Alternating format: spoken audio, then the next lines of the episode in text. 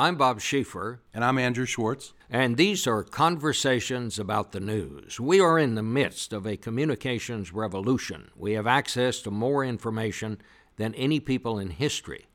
But are we more informed or just overwhelmed by so much information we can't process it? These conversations are a year long collaboration of the Bob Schieffer College of Communication at Texas Christian University and the Center for Strategic and International Studies in Washington.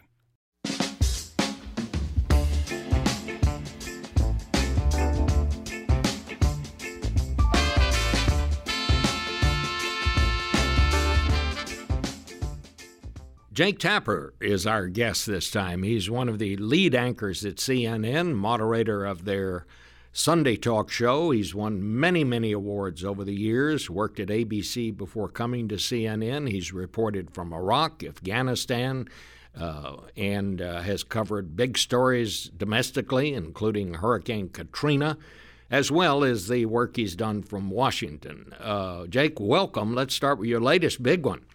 You were a part of the CNN team that broke the story about the intelligence agencies briefing President elect Trump on Russian hacking, a briefing that included uh, this information from non intelligence sources that claimed the Russians had information that could possibly be used to blackmail Donald Trump.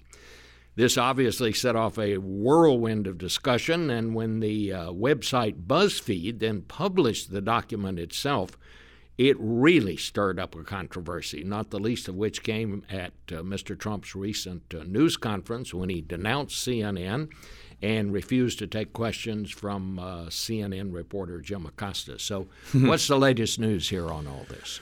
Uh, the latest news. Uh, first of all, let me just say it's great to see you, Bob. And uh, as a fan, uh, well, we miss your, your, your you on Sunday, even though I didn't I didn't I don't miss you you beating me uh, every Sunday. But well, um, you're nice to say that. Um, the uh, the the latest news is uh, when we reported this on Tuesday night. It was a team, a team, real team effort. Me, Jim Sciutto, um, Evan Perez, and Carl Bernstein. First time I ever shared a byline with Carl Bernstein, which was uh, always, uh, of course, fun. Not a bad thing. Yeah. Um, and the, uh, the the thing that uh, we weren't sure about when we when we reported this um, was we knew that this was in the briefing materials, this two-page synopsis uh, of these these charges and allegations that came from a source not from uh, intelligence, from U.S. intelligence. Um, the one thing we didn't know was did they present this verbally? Uh, we knew that it was in the materials. We thought that they had pre- presented it verbally, but we had not. We were not sure about it on Tuesday night. So we said that in the story. We said this is in the materials, and you know we we weren't sure if it had been presented verbally. We now know that it was presented verbally. Uh, and we reported uh, yesterday, uh, Thursday, that it was in a pull aside. FBI Director Comey, uh, after the after all four of the the briefers met with President-elect Trump and his team, uh, Comey, Brennan, Clapper, and Admiral Mike Rogers, um, there was a separate moment with Comey, FBI Director Comey, and President-elect Trump, in which they talked about this synopsis. I had been told that um, and I had one source on that before we broke our story Tuesday, but it, we didn't get a second source or a third source until yesterday. So though that that is the latest. So uh, he was actually given the material uh, verbally. Why did you not publish the document itself? You obviously had it. We thought a lot about what to say and how to say it and, and what to say. Um, and we decided that what was most important was stick to the facts, stick to what we know. Uh, we couldn't corroborate any of the allegations in that um, in those series of memos by the former uh, MI6 agent. Um, not one of them, and some of the stuff was pretty out there.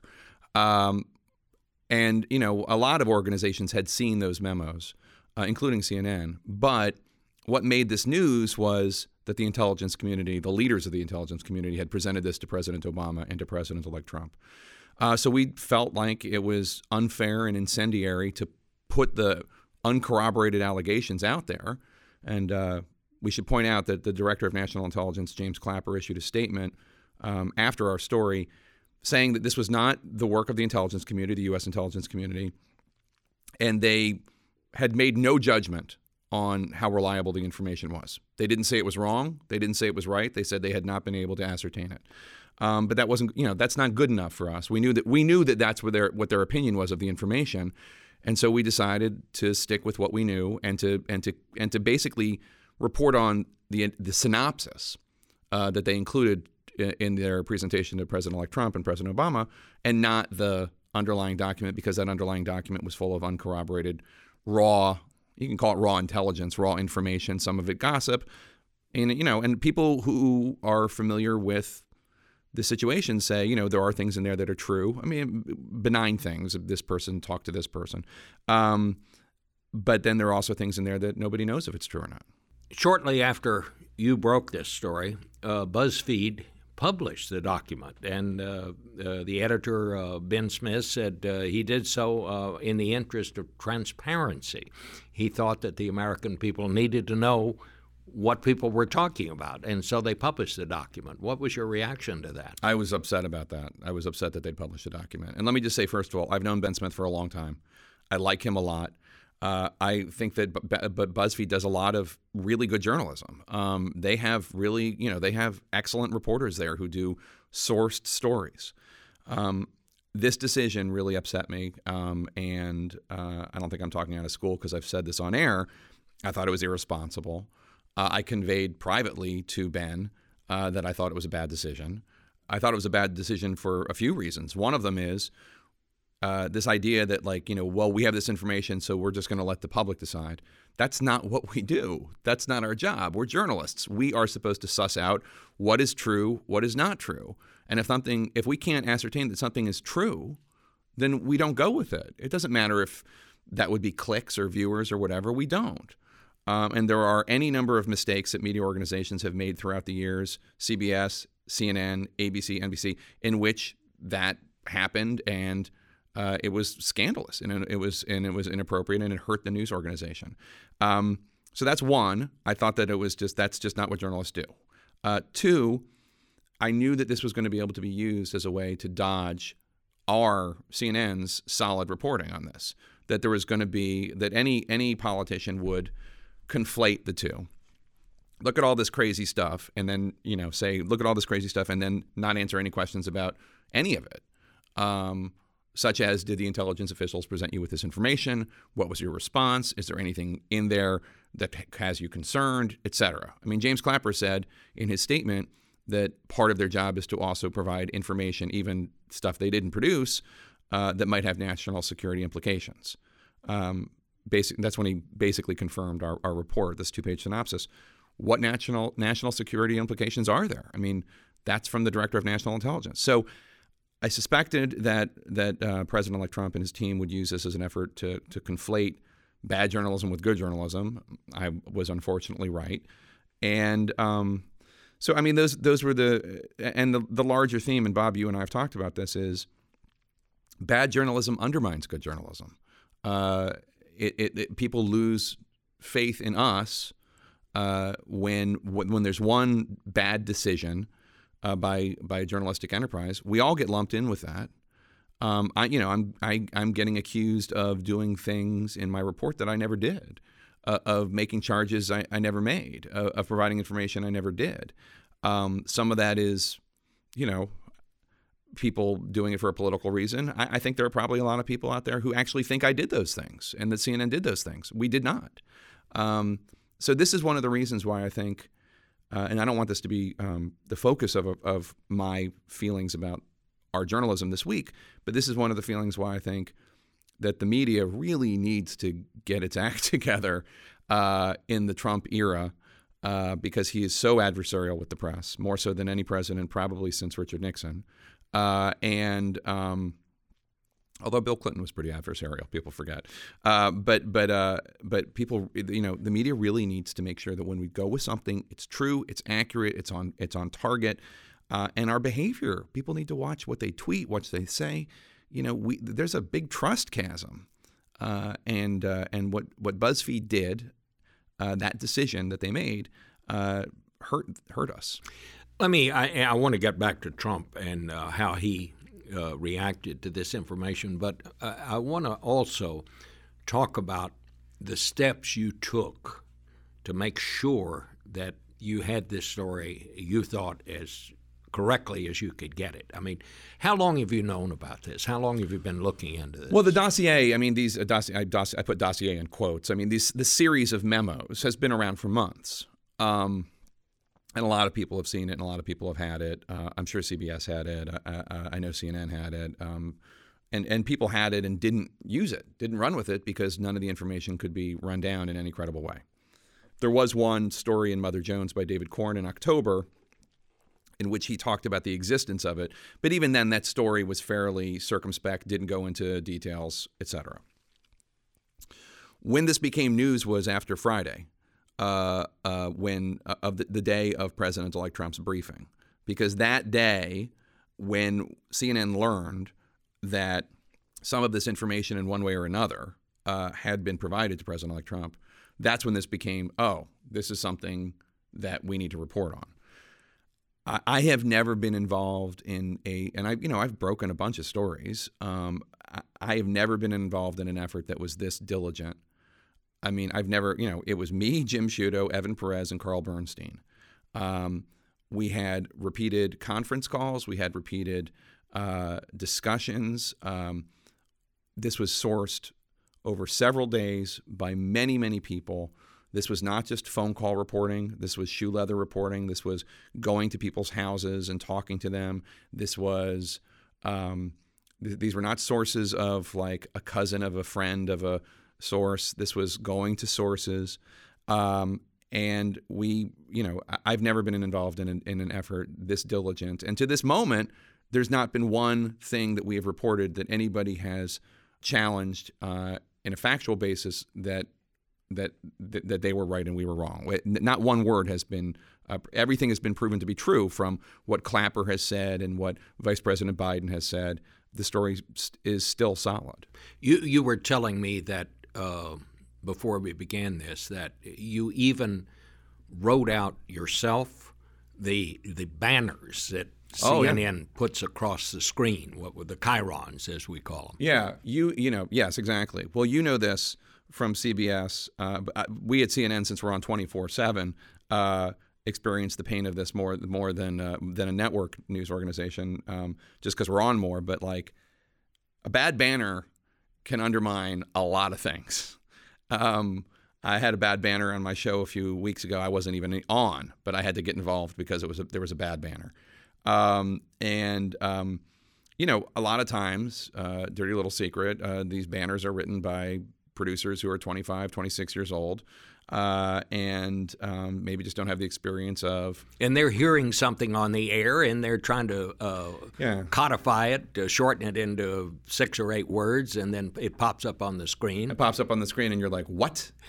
Get that off." Uh, that happens, and uh, and it, it's you know it's it's it's usually uh, almost always not with ill intention, uh, but but you know they're just trying to write something that will make people who are flipping around say, "Oh, what's this?" and then and and watch.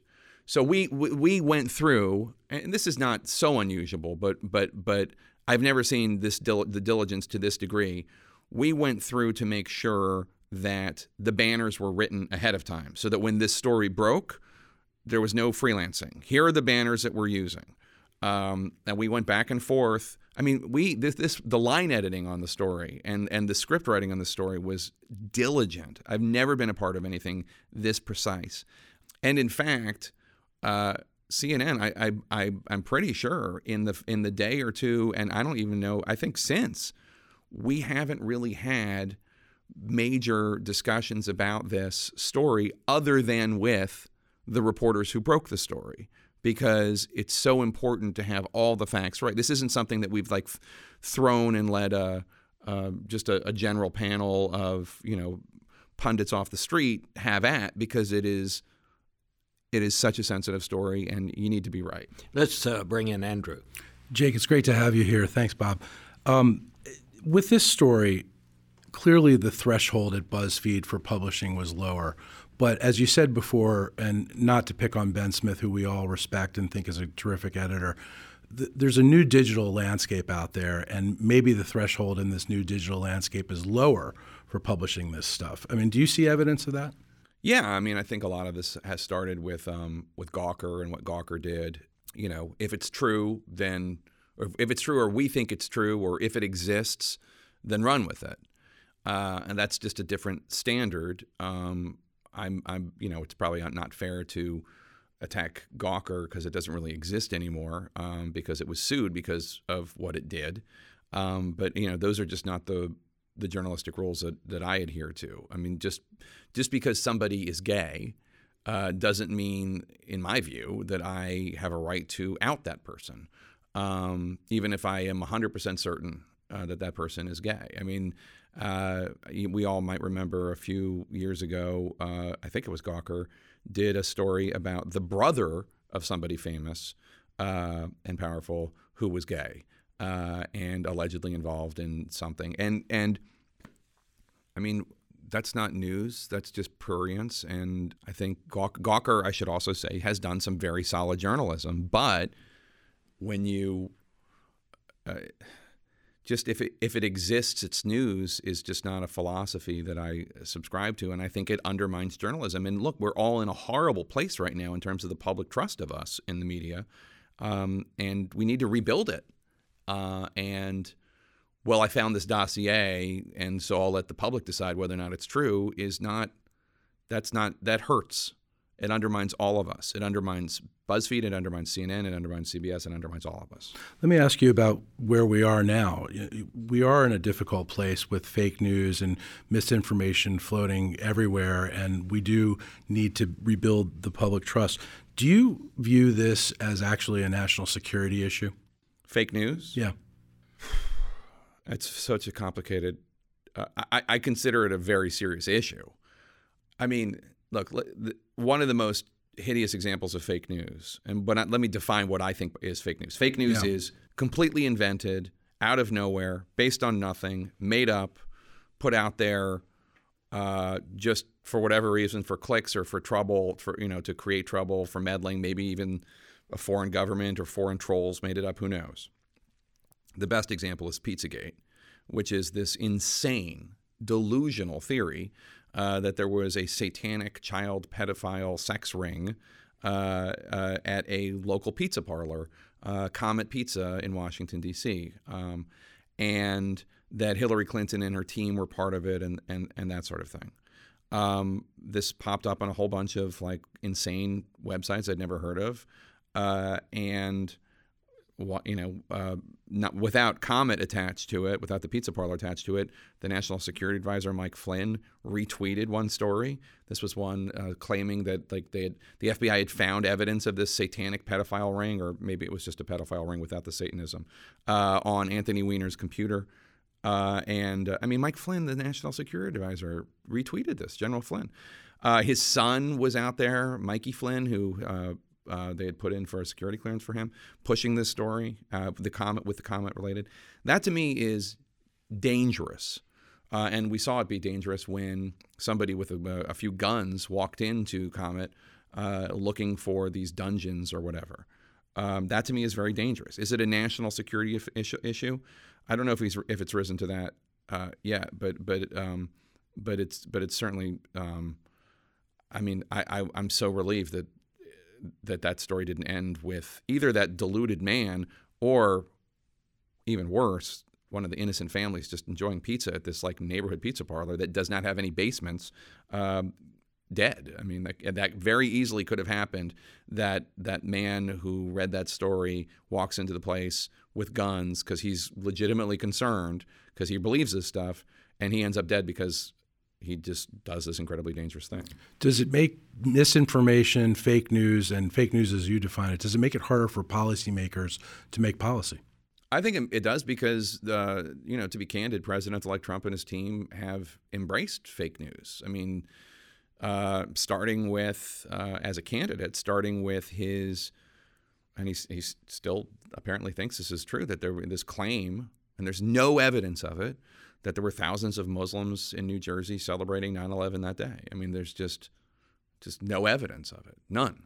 I mean, thankfully, that didn't end up, as far as we know, uh, resulting in somebody taking matters into their own hands and doing something in New Jersey. But yeah, I mean, look, I mean, this is a guy, the president-elect, who who was talking about how Ted Cruz's father may have played a role in the Kennedy assassination. I'm bringing up uh, Bob's first big scoop, his uh, his uh, interview with uh, Marina Oswald. Is that who it was? Yeah, um, Marguerite.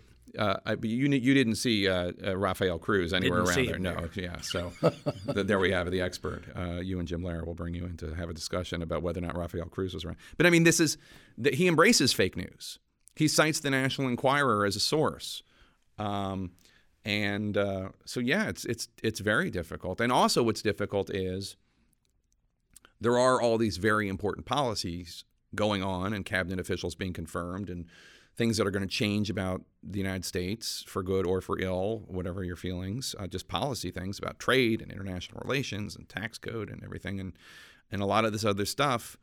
Um, you know, you can say it's a distraction, but if it's coming from the president elect, is it it's not the same thing as you know Chuck Todd used to refer to cable catnip and um, Mark Halperin used to talk about the freak show, just the weird stories that would pop up during a campaign that are kind of like silly and like you know it's not consequential, but everybody uh, runs to it.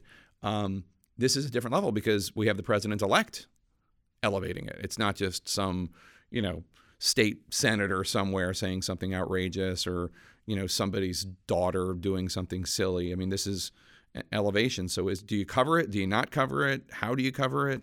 Uh, it makes it very challenging. Let's go back to the uh, president elect's uh, news conference. I mean, he really came down hard on CNN. And when your reporter, Jim Acosta, uh, tried to ask him a question, he said no. Uh, and they, they got into a, a row there. Uh, is this a preview of things to come? I think so. And, and I think that, um, look, I mean, first of all, let me just say, that, and I'm not comparing the two, but there were times during the Obama administration, and again, I'm not making this. Um, this is I don't want anyone to say you're doing false equivalence. I'm not saying they're equivalent, but the Obama administration declared war on Fox News, uh, and there were a number of times when people in the press corps, like me, stood up for Fox News, whether it was Major Garrett at the time, who's now with CBS but was then at Fox News, or Ed Henry, or whomever, James Rosen. Um, and there were a number of us who did stand up for Fox News. Not because we liked them necessarily, although Major's a friend of mine, but not because um, we approved of everything on their air, uh, but because it was not a good precedent to set and not appropriate for a White House to say, this credentialed media organization is not real, we're not going to take it seriously. Um, it's important for us to stick together, all of us, in this. Not you don't have to defend the behavior of a media organization if you think they're being irresponsible, but the basic norms of you know a politician attacks a media organization and then doesn't let a reporter from that media organization ask a question or probe further that's inappropriate. And the press corps needs to band together on this because today it's CNN but tomorrow it's CBS and the day after that it's NBC and you know we've seen that ultimately uh, there are going to be attacks on on almost all of us um, I mean, Donald Trump was perfectly willing to attack Megyn Kelly uh, several times, uh, who's no longer with Fox, of course. But it's important for us to stand together uh, on this. And I, I thought that what presidents like Trump did was, um, I thought he should have at least, if you if you're going to say something like that about about a, a media organization, then let the media organization at least ask a question. And perhaps more importantly, he was conflating what we did, CNN, with what BuzzFeed did. Um, I don't know if he was doing that because he'd been misinformed, that he was told that we had printed the memos, the original memos, or referred to them in any detail, which we did not, or if um, he or if he was purposely conflating, purposely misstating what we did, so as to distract from all of it. Um, but uh, that was that was distressing. And yeah, I think it's a preview of what's to come. I think a lot of it's not going to happen in front of the cameras. I think there's going to be a lot of blackballing. Uh, I mean, I hope I'm wrong. This is just my feeling, uh, but I, I, suspect there's going to be a lot of blackballing and and uh, and and bullying. Um, some of it just the same way that the Obama administration, the Bush administration, Clinton, et cetera, did behind the scenes, but maybe some of it even tougher. You know, I I have always had this rule, and uh, and when people ask me, you know, what is the most secretive and manipulative administration you covered in all your years in Washington, and I always said uh, the current one. because they always every keep getting worse. administration learns from the previous one, and uh, uh, they figure out how to. And and it, I've never seen anybody that said, "Okay, we're going to be more open."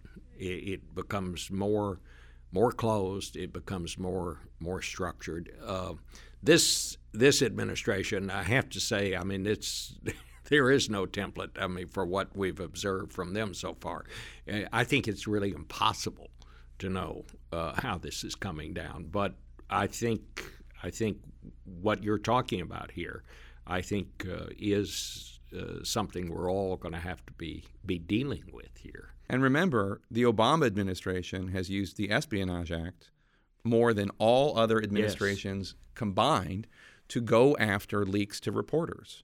Uh, that's just a fact, and that's a fact that I brought up any number of times in the White House press room and uh, at at uh, on air. Um, and if you know, you talk about how they keep getting worse. This is also one of the reasons why it bothers me so much when I see, um, you know, the night that BuzzFeed printed this stuff, this uncorroborated material, there were also a number of BuzzFeed reporters. Uh, it was the night of Obama's farewell. And there were also a number of BuzzFeed reporters and editors online talking about how they were crying watching Obama's speech. Now, I'm sorry. I mean, I can appreciate uh, the historic moment of the Obama presidency, but I think, Bob, you and I are, are you know, we're cynical SOBs. We don't get emotional about this kind of stuff. I mean, we can get emotional about Sandy Hook or or about a, a you know a, a warrior being being uh, being injured or that sort of thing. You but could like, get emotional about Joe Biden getting the Medal of Honor. That's I think that's the one acceptable thing. I didn't. I mean, I, you know, Joe Biden is a is a you know he's a likable guy and all that. I'm sorry, I didn't choke up. It's just not my nature. I just didn't. And you're not supposed to. You're supposed I, to be I, I a have journalist. To confess, nor did I, and and I've known Biden for years, and uh, Yeah, I mean, I'm like him. I'm so and- you know, and like Bo- him a lot. the loss of Bo Biden that moves me a lot. Sure. because Bo was a really good guy, but but no, I actually I'm sorry. We were actually sitting around. We were preparing for the town hall, and we were making jokes about not about Biden or Obama, but about because um, uh, he got the the Medal of Freedom with distinction. Right, the Medal of Freedom with distinction. That's the that's not just the highest civilian honor, but the highest highest civilian honor. Yeah. And we were making fun of what's the decision like when you're trying to decide whether or not to give Bob Schieffer the Medal of Freedom or the Medal of Freedom with distinction. You know, hmm, nah, yeah, nah, just give him the regular, give just give him the regular Medal of Freedom. That that's that's because we're just because we're just cynical, and that's how we're supposed to be. Well, i i there's also this. I mean, once you become president or vice president, what does any what does any award mean? I know, seriously. You're already the president. You're already the vice president. Yeah. Uh, uh, you know, so so so someone's going to give you an award. I mean, uh, I, I think it's sweet. I think it was a nice gesture. Yeah, sure. For the president to do, but uh, I think it is in some keeping it in some context there. Let me ask you this question, uh, Jake, to see how, how how do we handle this? You know, uh, we're in this. The Oxford uh, English Dictionary has chosen the word their word of the year is post-truth. Yeah. Uh, we've heard some of the Trump uh, surrogates actually say that really the truth doesn't matter anymore. It's it's it's what he meant. We we heard uh, that Yeah. Don't go by his words. Go by what's in his heart. and that and that the the mistake we made is that we took him literally during the campaign. And I, I can't remember which reporter it was, but the one who said, and I think it's one of the most important things said in the campaign, that uh, those of us in, in the media uh, took him seriously. I mean, took him literally, but sometimes not seriously. His supporters took him seriously, but sometimes not not literally. Yeah. so, Salena Zito came up with that. She's great. so how do we how do we handle that uh, when we hear a statement from people in the administration? We know it's false. Do we put in there? But I don't think he really meant it. no. This is the one we do, we think he didn't really mean No, that. I don't think it's incumbent upon us. I know you know the answer to this question. I don't think it's incumbent upon us to adjust our standards uh, or lower our standards in terms of what facts are and what the truth are. The truth is uh, to accommodate some notion of post-truth, post-facts.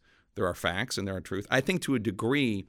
It matters when they're not telling the truth, but it doesn't matter if they ever acknowledge it. I think that's I think that's where we need we don't need to um, Anderson asked me last night, you know, now that our story has been proven true, uh, Kellyanne Conway went on his show the night before and made a whole bunch of allegations that were just demonstrably false. CNN, she said, in our CNN.com story about this intelligence uh, matter, linked to BuzzFeed. No, we didn't. It's not true. It's not true. We never did. We linked to a CNN.com story about what BuzzFeed did because it was very criticized and everybody was writing stories about the journalistic propriety or impropriety of it. Uh, but n- never did we link to it. The moment that BuzzFeed did this, CNN sent out an alert. I know CBS does the same kind of thing.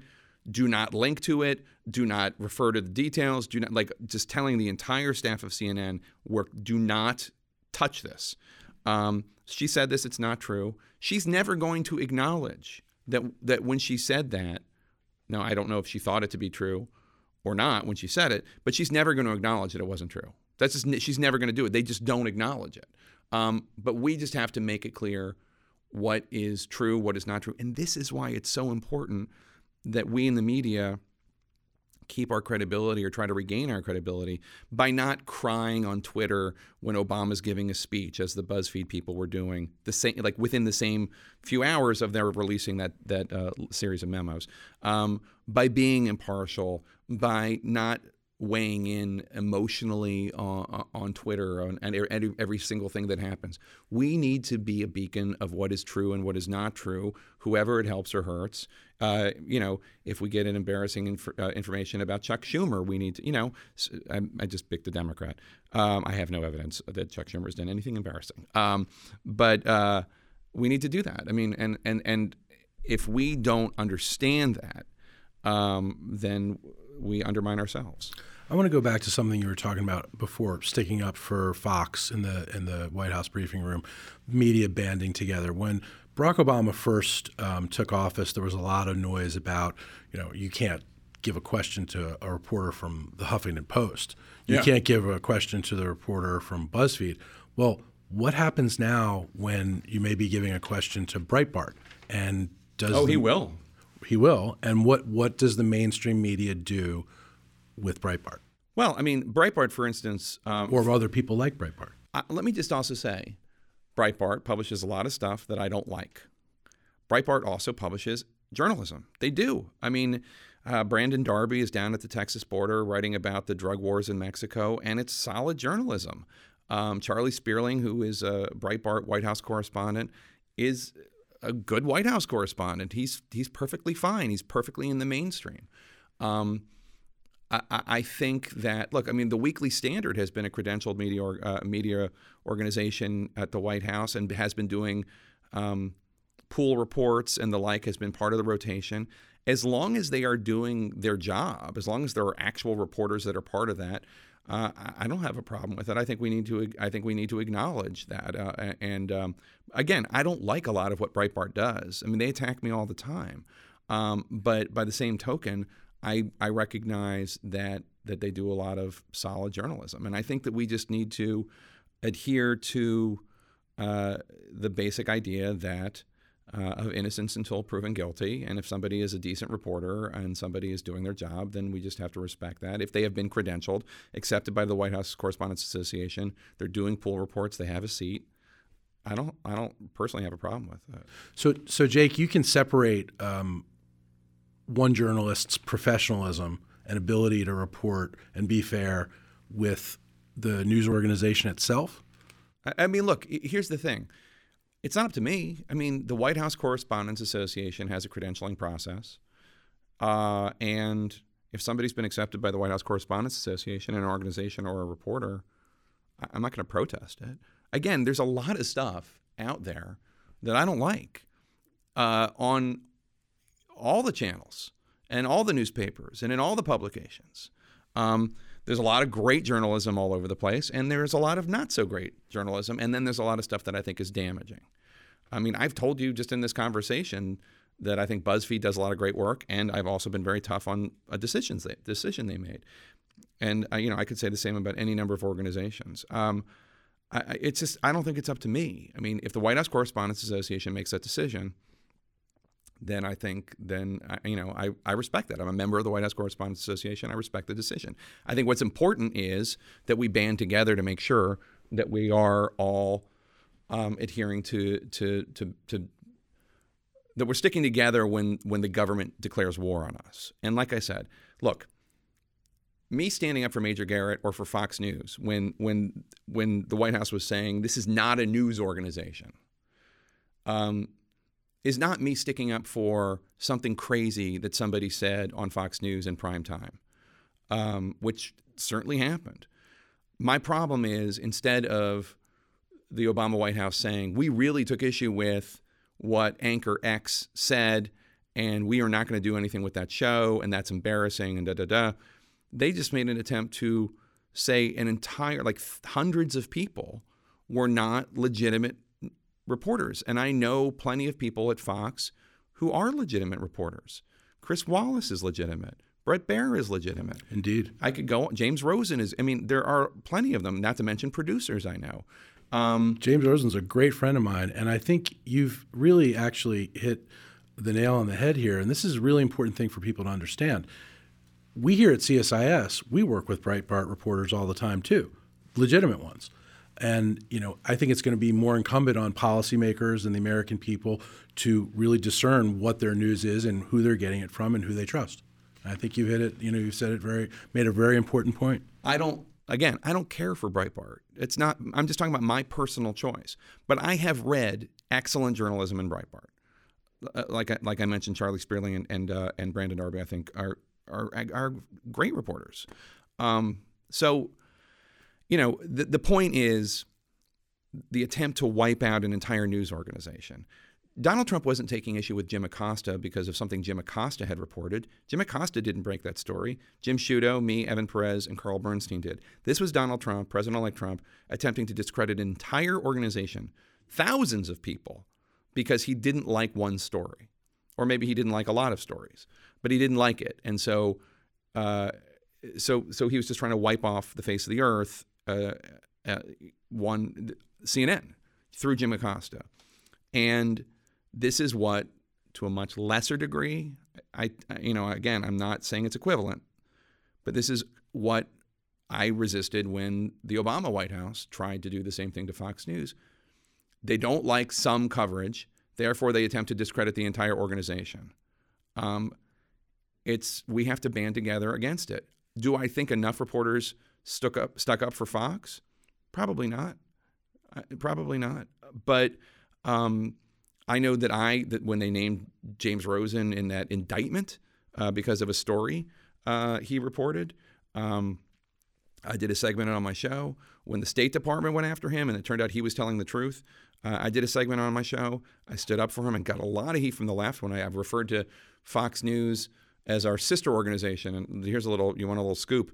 Uh, my son had just been born a week before, and I hadn't slept in a week. So I probably wouldn't use the term sister organization. if I had slept, I probably would just say like a fellow member, credentialed member of the White House Correspondents Association. But I was grasping at words. You, you guys have kids, you know what I'm talking about. But but uh, at the end of the day, like we need to stand up for each other, and uh, it's been nice to see people like Shep Smith uh, on Fox stand up for us. Uh, it's also been distressing to see other people on Fox say things like, "Oh, payback is a bitch." Uh, which Neil Cavuto said. And I like Neil a lot. And uh, I was really disappointed that he did that. Really disappointed. Let me just ask you about one thing. So now Fox is, uh, you know, Trump is coming down hard on you, but throughout the campaign, there were people that took the absolute opposite uh, attitude toward toward CNN, and and there were some who said CNN elected Donald Trump mm-hmm. because you gave him so much airtime. Yeah. Talk about that. Well, I think it is true that, especially in 2015, when he announced and the Trump phenomenon started to happen, and he was filling these arenas with thousands and thousands of people, and other people, other candidates were not. I think it is true that, and Jeff Zucker has acknowledged as much, that CNN ran too many of these rallies unedited, start to finish, uh, without fact checking, et cetera. I, I think it's true. I think MSNBC did the same thing. I think Fox News did the same thing. CNN has been the only one that I know of that has acknowledged that that that was a mistake. By the same token, I think that we have provided uh, some of the toughest coverage of him and did some of the toughest interviews with him. I did the interview about Judge Curiel with him. I did the interview about the KKK with him. Uh, in our very first interview, uh, in, which was in June or July of 2015, I wore a Trump tie to the interview to show him that it had been made in China. Um, I mean, and let me say also, he, generally speaking, until he entered the general election, he was willing to do the give and take, and he was willing to do it in um, in the spirit uh, in which it was intended.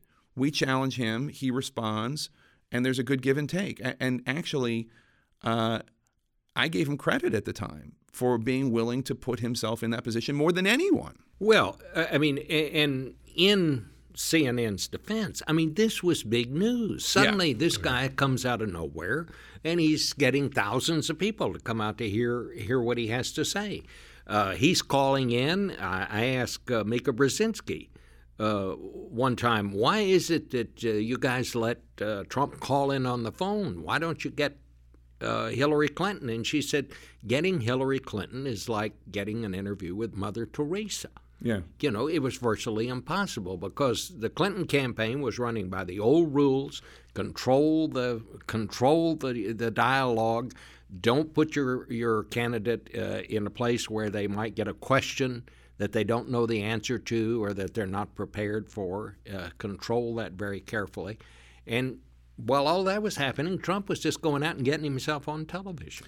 He, yeah, first of all, we did take call ins from people who were not Donald Trump. Uh, when they started to realize that it was a smart thing to do. I took a call in from Bobby Jindal. I took a call in from Hillary Clinton, more than one, I think. I think I took a call in from John Kasich. I mean, we were willing to do it. As you know, they were not willing to to call in and do the interviews. When I launched, or appear or appear when I launched State of the Union in June 2015. You know, you always want a big guest for your for your first show. Uh, and then for your last, as you got, I remember, uh, you had like 100 big guests for your last show. Um, who did you have? You had like every president, every living president. well, I had, I think I had uh, George Bush and uh, and Barack Obama. Yeah. I don't know if that was the very last one, but we were getting close to uh, that. Not bad. Yeah. Anyway, um, but my only point is, my my ask, my offer. Again, I, I've never said this publicly either. My offer was to Jeb Bush, to Marco Rubio, and to Hillary Clinton The campaign hadn't even really started yet, so we had no idea who was going to be. But we all knew Hillary Clinton was going to be the front runner in the Democratic nomination. We all thought Jeb Bush, wrongly, was going to be the front runner. And uh, I had a relationship with Marco Rubio, and I think a lot of people thought Rubio might be a contender too. I offered those three, each one of them, one after the other. Come on my show. I'll give you the whole hour. I'll give you the whole hour. We'll talk. We'll tell your life story. You know, we'll tell Jeb Bush. We'll tell why did you go to Mexico? Tell us about meeting Columba. You know, Marco Rubio, tell me about your parents' history coming from. I mean, the whole thing, all the stuff that Hillary Clinton was grasping at straws to make sure the American people knew about during her convention about the Children's Defense Fund and this and that. We'll tell your story. Yes, there are going to be questions in there that you don't like. Yes, there are going to be some adversarial moments, but I want to give you the whole hour. All of them turned it down, every one of them. And it was like pulling teeth to get a lot of these people on air. Uh, because, as you know, they all thought that the old formula worked. Only do Sunday shows every now and then, only when you have news to announce, only in seven minute spurts, um, you know, seldom in person, usually by satellite. And Donald Trump would do it all the time. And he would take tough questions and then he would come back. I challenged him about you really weren't talking about menstruation when you're talking about blood coming out of Megyn Kelly's what wherever you weren't. He goes, no. I mean, that's a question that he would not take today, and then he would call me fake news and whatever. But he took it back then. I think that helped him. I think his willingness to get in the mix and engage helped him.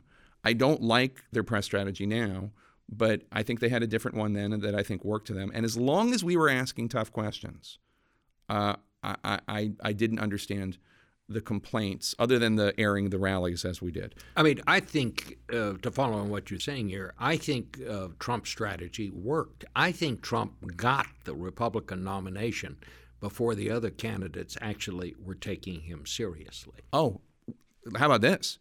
The second presidential debate, which I moderated at the Reagan Library in Simi Valley, I knew I had been saying this guy is real and he at that point he was at the top of the polls. But I said, this is not Herman Cain. This is gonna this he's he's on to something here. Uh, my first question was Carly Fiorina. Donald, you know, uh, Bobby Jindal said that that he would be very nervous about Donald Trump um, with his hand on the nuclear codes. Bobby Jindal didn't make the cut; he was in the in the other debate, um, the the undercard. Uh, what do you think? And she whiffed. She wouldn't. She wouldn't take him on. And then um, Trump responded, started yelling about how Rand Paul shouldn't even be on the stage, and other stuff like that. And then I went to Jeb Bush. What about you? Do you think that Donald Trump has a temperament to be president? That do you trust his hands on the nuclear codes? Again, that's up to the American people to decide. That I was like, Trump's going to be the nominee. These people do not even understand that they, they need to take him on directly, that he is projecting this alpha image that a lot of Republicans responded to, and they're they're wimping out. I mean, Carly Fiorina later on said something in that debate, but generally speaking, by the time any by the time they realized what they were dealing with, it was too late. And then when they switched and started attacking him, they looked desperate. Jake Tapper. Well, you're going to have your hands full Oh, this year, God. and you're you're already uh, off and running here. So all the best to you. Thank you so much. It's Andrew. Schwartz, this is Bob Schieffer. Thanks for listening. But that's not all, Bob. At the top of this podcast, we gave you just a tease of the great music from my friend Aaron Neville's new record, Apache. Let's hear some more from Aaron Neville.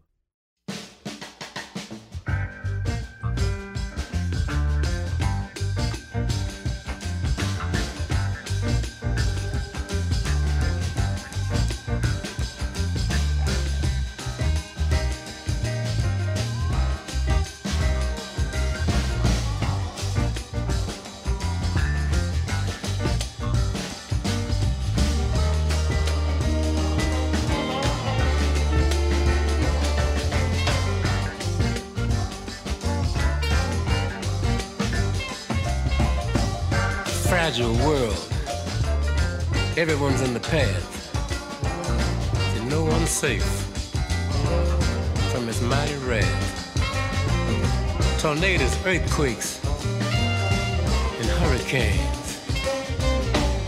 Forest fires, mudslides, torrential rain. Heat waves, floods, and blizzards, melting of polar ice. And if all that's not bad enough, humans just won't play nice. There's so much beyond our control, but the things we do will surely take toll. Like people committing suicide just to take unsuspecting innocent lives. Like meteors falling from the skies. Politicians telling lies. Like Marvin said, oil spilled all over our oceans and our seas. I agree with him for saying mercy, mercy me. And want to know what's going on. I'd like to know where the love has gone. All over these united, divided states, there's still so much fear, so much hate. Will we ever get it together on this earth? We're all sisters and brothers. Like Martin said, we better live together as brothers and sisters or die together as fools. Stop filling our hearts with hatred, breaking all the rules. We're the high ups on the animal chain.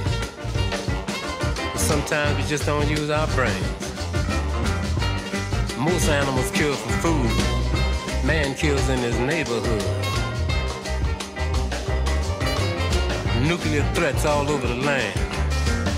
Man wants to annihilate other man. Tears for Fears said, Everybody wants to rule the world. But it belongs to every woman, man, boy, and girl. See, we all have our right to share this land. It don't just belong to one man. I don't have all the answers. I don't think anybody does. If there was a cure for cancer and a whole lot more love, I'll say a prayer before I go to sleep and ask God for all our souls to keep.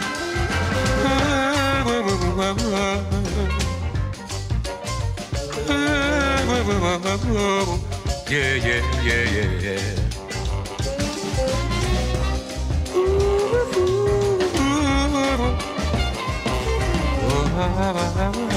Yeah, yeah, yeah,